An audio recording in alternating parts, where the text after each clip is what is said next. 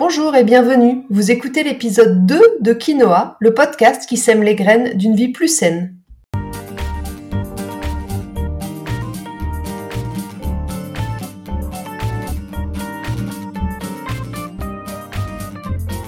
Je suis Julie Coignet, naturopathe et coach santé.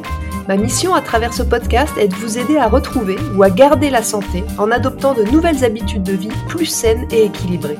Chaque semaine, le jeudi, je vous propose de parler bien-être, forme et santé naturelle de façon simple et positive pour vous aider à reprendre votre santé en main. Si vous venez juste de me rejoindre, je vous souhaite la bienvenue et je vous conseille d'écouter l'épisode 0 dans lequel je me présente plus en détail et l'épisode 1 dans lequel je pose les bases de ce qu'est la naturopathie et ce que ça peut vous apporter. Allez, c'est parti pour l'épisode du jour. Dans ce deuxième épisode de Quinoa, je vais vous confier les bases d'une vie plus saine, les quatre points indispensables pour débuter, une sorte de mode d'emploi pour vous lancer. Bien sûr, comme je vous le préciserai dans chaque épisode, les conseils que je vous donne ici sont généraux, ils s'adressent au plus grand nombre. Je ne tiens pas compte des cas particuliers, qui sont plutôt le sujet des consultations personnalisées ou de ma méthode globale de remise en santé Good for Me.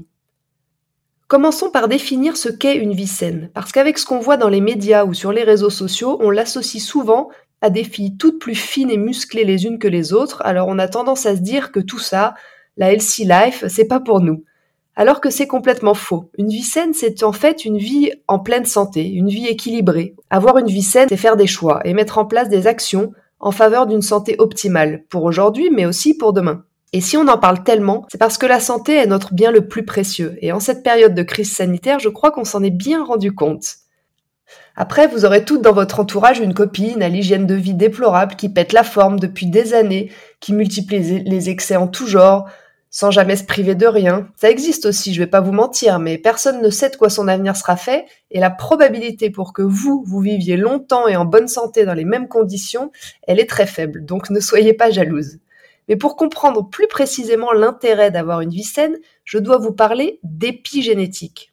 Ne partez pas en courant, c'est un terme un peu impressionnant, je l'avoue, mais pour faire simple, l'épigénétique, c'est l'étude de la modification de l'expression de nos gènes en fonction de notre environnement. Bon ok, c'est peut-être pas vraiment plus simple, je réessaye. L'épigénétique, c'est l'idée selon laquelle nos modes de vie influent à 80-90% sur nos gènes, sur notre hérédité. Ce qui implique que ce n'est pas parce que toute votre famille a par exemple, euh, je ne sais pas moi, des problèmes d'hypertension, que vous ne pourrez pas l'éviter. Idem pour toutes les fois où vous vous dites euh, j'y peux rien, si j'ai une mauvaise circulation du sang, si je suis en surpoids ou si j'ai des problèmes digestifs, ma mère avait les mêmes, c'est héréditaire. Eh bien non. L'épigénétique dément en partie la fatalité des gènes. C'est la grande révolution biologique de ces dix dernières années. Attention, Bien sûr, je ne remets pas en question le fait que vous ayez peut-être et même très certainement des prédispositions génétiques. Mais ce que je veux vous faire comprendre, c'est que c'est pas une fatalité comme on pouvait le penser avant. Si on a les mêmes soucis de santé que nos parents ou nos grands-parents, c'est uniquement ou principalement, on va dire, parce qu'on reproduit les mêmes erreurs de mode de vie. On peut donc modifier nos antécédents familiaux. C'est une super bonne nouvelle, non? Ça veut dire qu'on n'a plus d'excuses par contre, je suis désolée, mais si on voit le bon côté des choses, ça ouvre un champ d'action et de possibilités immense. Votre santé est entre vos mains, comme je le disais dans l'épisode 0. Donc concrètement, ça veut dire que l'expression de nos gènes est directement influencée par notre environnement et notre mode de vie, c'est-à-dire notre alimentation, notre niveau d'activité physique, notre rythme de vie, stress, sommeil, notre environnement social et notre niveau de satisfaction générale dans la vie. Vous comprenez maintenant d'autant plus pourquoi prendre soin de son hygiène de vie est une priorité si vous voulez garder la forme et la santé. Et votre santé dépend de tout ce que vous faites tout au long de la journée, chaque petite chose, chaque jour. L'objectif de ce podcast est de vous expliquer les choses comme je viens de le faire, mais aussi de vous donner des conseils facilement applicables comme je vais le faire maintenant pour vous aider à tendre vers une vie plus saine pas à pas. Juste une dernière petite chose. Sachez qu'il n'est jamais trop tard, ni trop tôt d'ailleurs, pour faire des modifications dans son mode de vie. Par contre, c'est certain que plus on vieillit, plus c'est compliqué de changer ses habitudes, même si c'est pas impossible.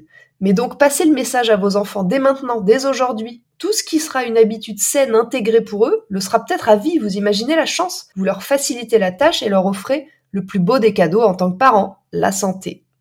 Quant à vous, si vous avez une forme stable et régulière, que vous ne souffrez d'aucune pathologie et que vous avez la joie de vivre, c'est que vous êtes dans la petite minorité des personnes qui ont une hygiène de vie adaptée à leurs besoins. C'est super, bravo, je vous en félicite. Pour les autres, qui malheureusement sont largement en plus grand nombre, voici les quatre clés à activer pour démarrer dans le rééquilibrage de votre hygiène de vie. Alors, clé numéro 1, sans surprise pour ceux qui me connaissent, l'alimentation. Manger est une nécessité, mais manger intelligemment est un art, disait La Rochefoucauld. Un art que nous travaillons systématiquement en naturopathie parce qu'on est persuadé que l'alimentation est une des clés principales d'une vie en pleine forme. Comme je le disais dans l'épisode précédent, lorsque je parlais des différents tempéraments naturaux, chaque personne, chaque mode de vie nécessite une alimentation adaptée. On ne mangera pas la même chose si on a un tempérament plutôt nerveux que si on souffre d'un côlon irritable, si on a de la constipation chronique ou encore si on est sportif professionnel ou alors enceinte. Mais il y a quand même une base importante, commune à tous, dont je vais vous parler aujourd'hui. L'enjeu principal ou les enjeux principaux de cette alimentation santé vont être à la fois de maintenir votre microbiote en forme et de limiter l'inflammation et l'acidification de l'organisme. Pour ça, vous allez favoriser les produits bruts, les fruits et légumes frais, de saison et bio de préférence, les bons gras, amandes, noix, sardines, avocats, les protéines faibles ou végétales, c'est-à-dire volailles, œufs, poissons, tofu, légumineuses associées à des céréales, et justement les céréales plutôt semi-complètes ou complètes pour remplacer les céréales blanches raffinées. Vous allez ensuite limiter au maximum les produits donc transformés, industriels, raffinés et le sucre ajouté. Ensuite, vous modérerez votre consommation de produits avec gluten, de produits laitiers d'origine animale et de viande rouge.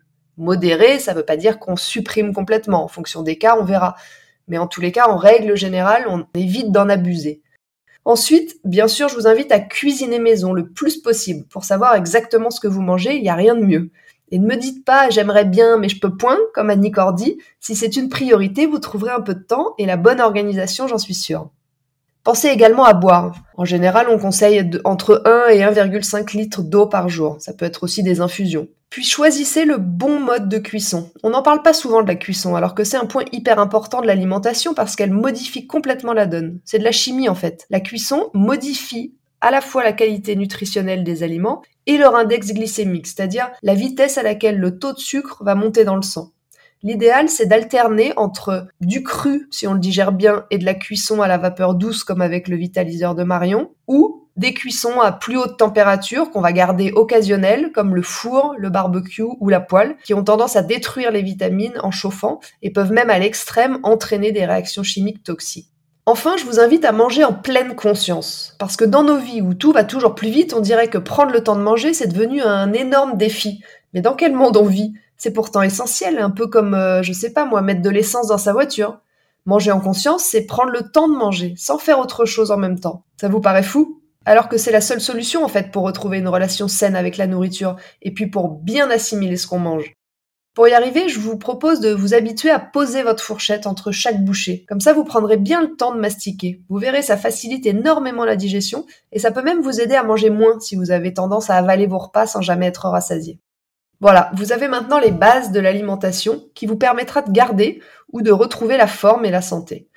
Après, comme je le disais dans ma présentation, je ne suis pas une extrémiste et c'est pour ça que, hors pathologie spécifique, je recommande de suivre la règle des 80-20, c'est-à-dire que vous allez respecter les points précédents 80% du temps et sortir du cadre, vous faire plaisir sans culpabiliser 20% du temps. Ça représente à peu près 3 repas par semaine. C'est vraiment le secret de l'équilibre, de la non-frustration et de la forme durable. Passons maintenant à la clé numéro 2, le stress. J'aurais d'ailleurs pu le mettre en 1 parce que c'est souvent lui le premier fautif quand notre santé se dégrade. Et oui, vous l'ignorez peut-être encore, mais le stress chronique et la mauvaise gestion de nos émotions négatives sont la cause de la cause, de la cause, de la grande majorité de nos soucis de santé. C'est le mauvais stress qui dérègle nos envies alimentaires. C'est lui qui nous donne envie de manger du sucre, qui, nous, qui acidifie notre organisme, qui crée des pulsions alimentaires, qui génère la création de toxines aussi, qui empêche une bonne assimilation des nutriments, qui peut abîmer notre microbiote, fatiguer nos glandes surrénales et puis parfois même bloquer notre perte de poids. Donc à notre époque, la base d'une vie saine, notre plus gros challenge, c'est vraiment de savoir limiter les sources de stress chronique, ou alors à minima en diminuer les effets néfastes sur notre corps. Parce qu'un stress passager, celui qui va nous pousser à l'action, est plutôt naturel et non délétère. À l'inverse, un stress permanent ou beaucoup trop régulier devient vraiment nocif pour nous.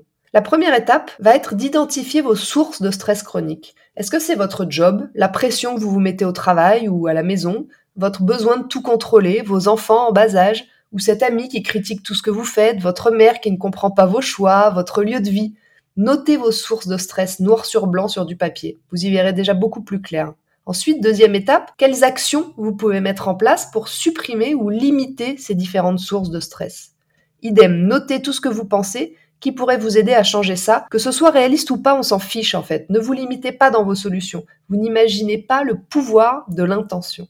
Et puis en parallèle à ce travail de fond qui est indispensable mais qui peut prendre des mois voire des années, voici quelques astuces rapides à mettre en place tout de suite et au quotidien pour baisser rapidement votre niveau de stress. Premièrement, respirez. Oui, je sais, vous le faites déjà naturellement. Merci, je suis au courant. Mais là, je parle de respirer en conscience, pas automatiquement comme vous le faites tous les jours. Pour commencer, vous allez bloquer 5 minutes par jour dans votre agenda et vous mettrez un rappel quotidien à la même heure sur votre téléphone. Ça va vous aider pour pratiquer la cohérence cardiaque, c'est-à-dire inspirer en comptant jusqu'à 5 et expirer en comptant jusqu'à 5 pendant 5 minutes avec votre minuterie de téléphone ou l'application Respirelax par exemple. Ensuite, pour les plus avertis d'entre vous, vous pourrez aussi instaurer un temps quotidien pour méditer. 5, 10 minutes, ça peut suffire. Par contre, c'est la régularité qui va payer. Personnellement, j'essaie de le faire quasi quotidiennement, mais je m'aide d'une application. J'ai débuté avec euh, Petit Bambou que j'aimais beaucoup. Ensuite, j'ai testé Mind qui était aussi très sympa et maintenant, j'utilise Seven Mind que j'adore. Ensuite, troisième point, pour baisser rapidement son niveau de stress, bouger bouger, bouger, bouger. Et là, ça fait la transition parfaite avec la troisième clé indispensable d'une vie saine qui est l'activité physique. Ceux qui pensent qu'ils n'ont pas le temps de faire de l'exercice physique devront tôt ou tard trouver du temps pour la maladie, disait Edward Stanley, un homme politique britannique.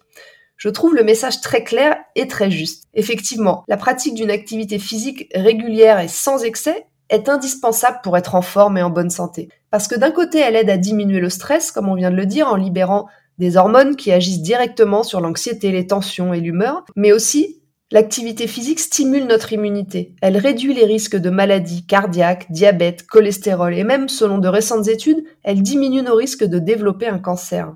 20 minutes. 20 minutes, c'est la durée à partir de laquelle on commence à ressentir les bienfaits d'une activité physique à intensité modérée. Je lisais ça il n'y a pas très longtemps dans la presse. Pour une vie saine et zen, c'est quasi quotidiennement que je vous recommande de pratiquer une activité physique, entre donc 20 minutes et une heure. Mais ne vous affolez pas. Je vous entends d'ici me dire que vous n'avez déjà pas le temps d'aller faire les courses ou de jouer avec vos enfants, alors comment vous allez faire pour pratiquer une activité physique au quotidien? Est-ce que ça serait pas un petit peu exagéré comme conseil? Eh bien non. Comme pour l'alimentation, c'est une question de priorité, je pense, mais aussi d'organisation et d'esprit malin. Bah oui, parce que quand je parle de bouger chaque jour, c'est pas forcément faire une séance de sport ou aller courir. Ça peut aussi bien être prendre les escaliers plutôt que l'ascenseur, sortir marcher un peu pendant votre pause déj, aller chercher le pain en vélo avec les enfants, sortir du métro deux ou trois stations plus tôt, prévoir un pique-nique rando euh, le week-end, promener le chien, jardiner. Bref, quand on le veut vraiment, je pense que toutes les excuses sont bonnes pour bouger. Et même si les débuts vont peut-être être un peu difficiles, je peux vous assurer que vous allez rapidement y prendre goût, parce que vous serez plus en forme et beaucoup mieux dans votre corps. Voyons maintenant la clé numéro 4. Vous avez une idée de ce que ça peut être?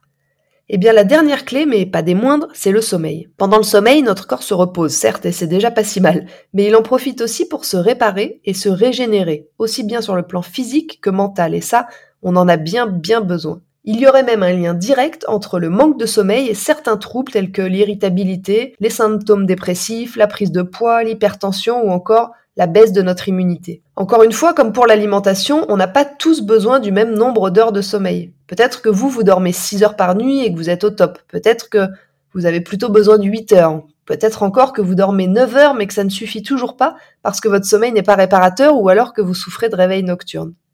Si le sommeil n'est pas un sujet pour vous, vous êtes vénarde, parce que le nombre de personnes qui souffrent de troubles du sommeil est en constante évolution. Si par contre vous êtes concerné, voici mes conseils pour bien dormir. Commencez par ne pas passer toutes vos soirées devant les écrans, ou au moins éteignez-les au plus tard une heure avant de vous coucher. Perso, j'ai mis en place le fait de ne plus prendre mon mobile dans ma chambre. J'ai acheté un réveil, un vrai, et je lis au lieu de surfer sur le web et d'exciter mon cerveau. Depuis, j'ai plus aucun souci d'endormissement. Ensuite, je vous conseille de dîner la bonne quantité. Si votre dîner demande un trop grand travail de digestion, vous aurez probablement du mal à vous endormir ou alors vous vous réveillerez la nuit. À l'inverse, si vous mangez trop peu, vous risquez aussi de vous réveiller la nuit parce que vous avez faim. À vous de bien doser. Pensez également à vous relaxer le soir, à faire des choses que vous aimez, qui vous détendent avant de vous coucher. Par exemple, des activités artistiques, de la lecture, prendre un bain, jouer un instrument de musique. Bon, en vrai, ça peut aussi être regarder une série ou un documentaire, mais évitez de choisir des choses avec trop d'action, de suspense ou d'angoisse pour ne pas perturber la paisibilité de votre sommeil. Ensuite, pensez à vous coucher avant 22h ou 22h30 au moins une fois ou deux par semaine. Vous verrez, ça change tout. Et puis respirez des huiles essentielles apaisantes comme la lavande ou la fleur d'oranger. Mettez quelques gouttes sur un mouchoir sous votre oreiller ou alors diffusez-les une heure avant de dormir dans votre chambre. Enfin, pour celles qui cogitent et ruminent au point d'avoir des grosses difficultés à trouver le sommeil, essayez la fleur de bac White Chestnut. Elle est top pour calmer le petit vélo qui tourne dans la tête. Deux gouttes sous la langue avant de dormir ou alors lors de vos réveils nocturnes. Je résume donc les quatre clés indispensables pour avoir une vie saine. Premièrement, avoir une alimentation la plus brute et fraîche possible. Éviter au maximum les produits industriels et transformés. L'abus de produits d'origine animale, de céréales blanches et de sucre raffiné, blanc lui aussi. Deuxièmement, travailler sur la gestion de votre stress chronique en identifiant ses causes et en pratiquant la respiration consciente.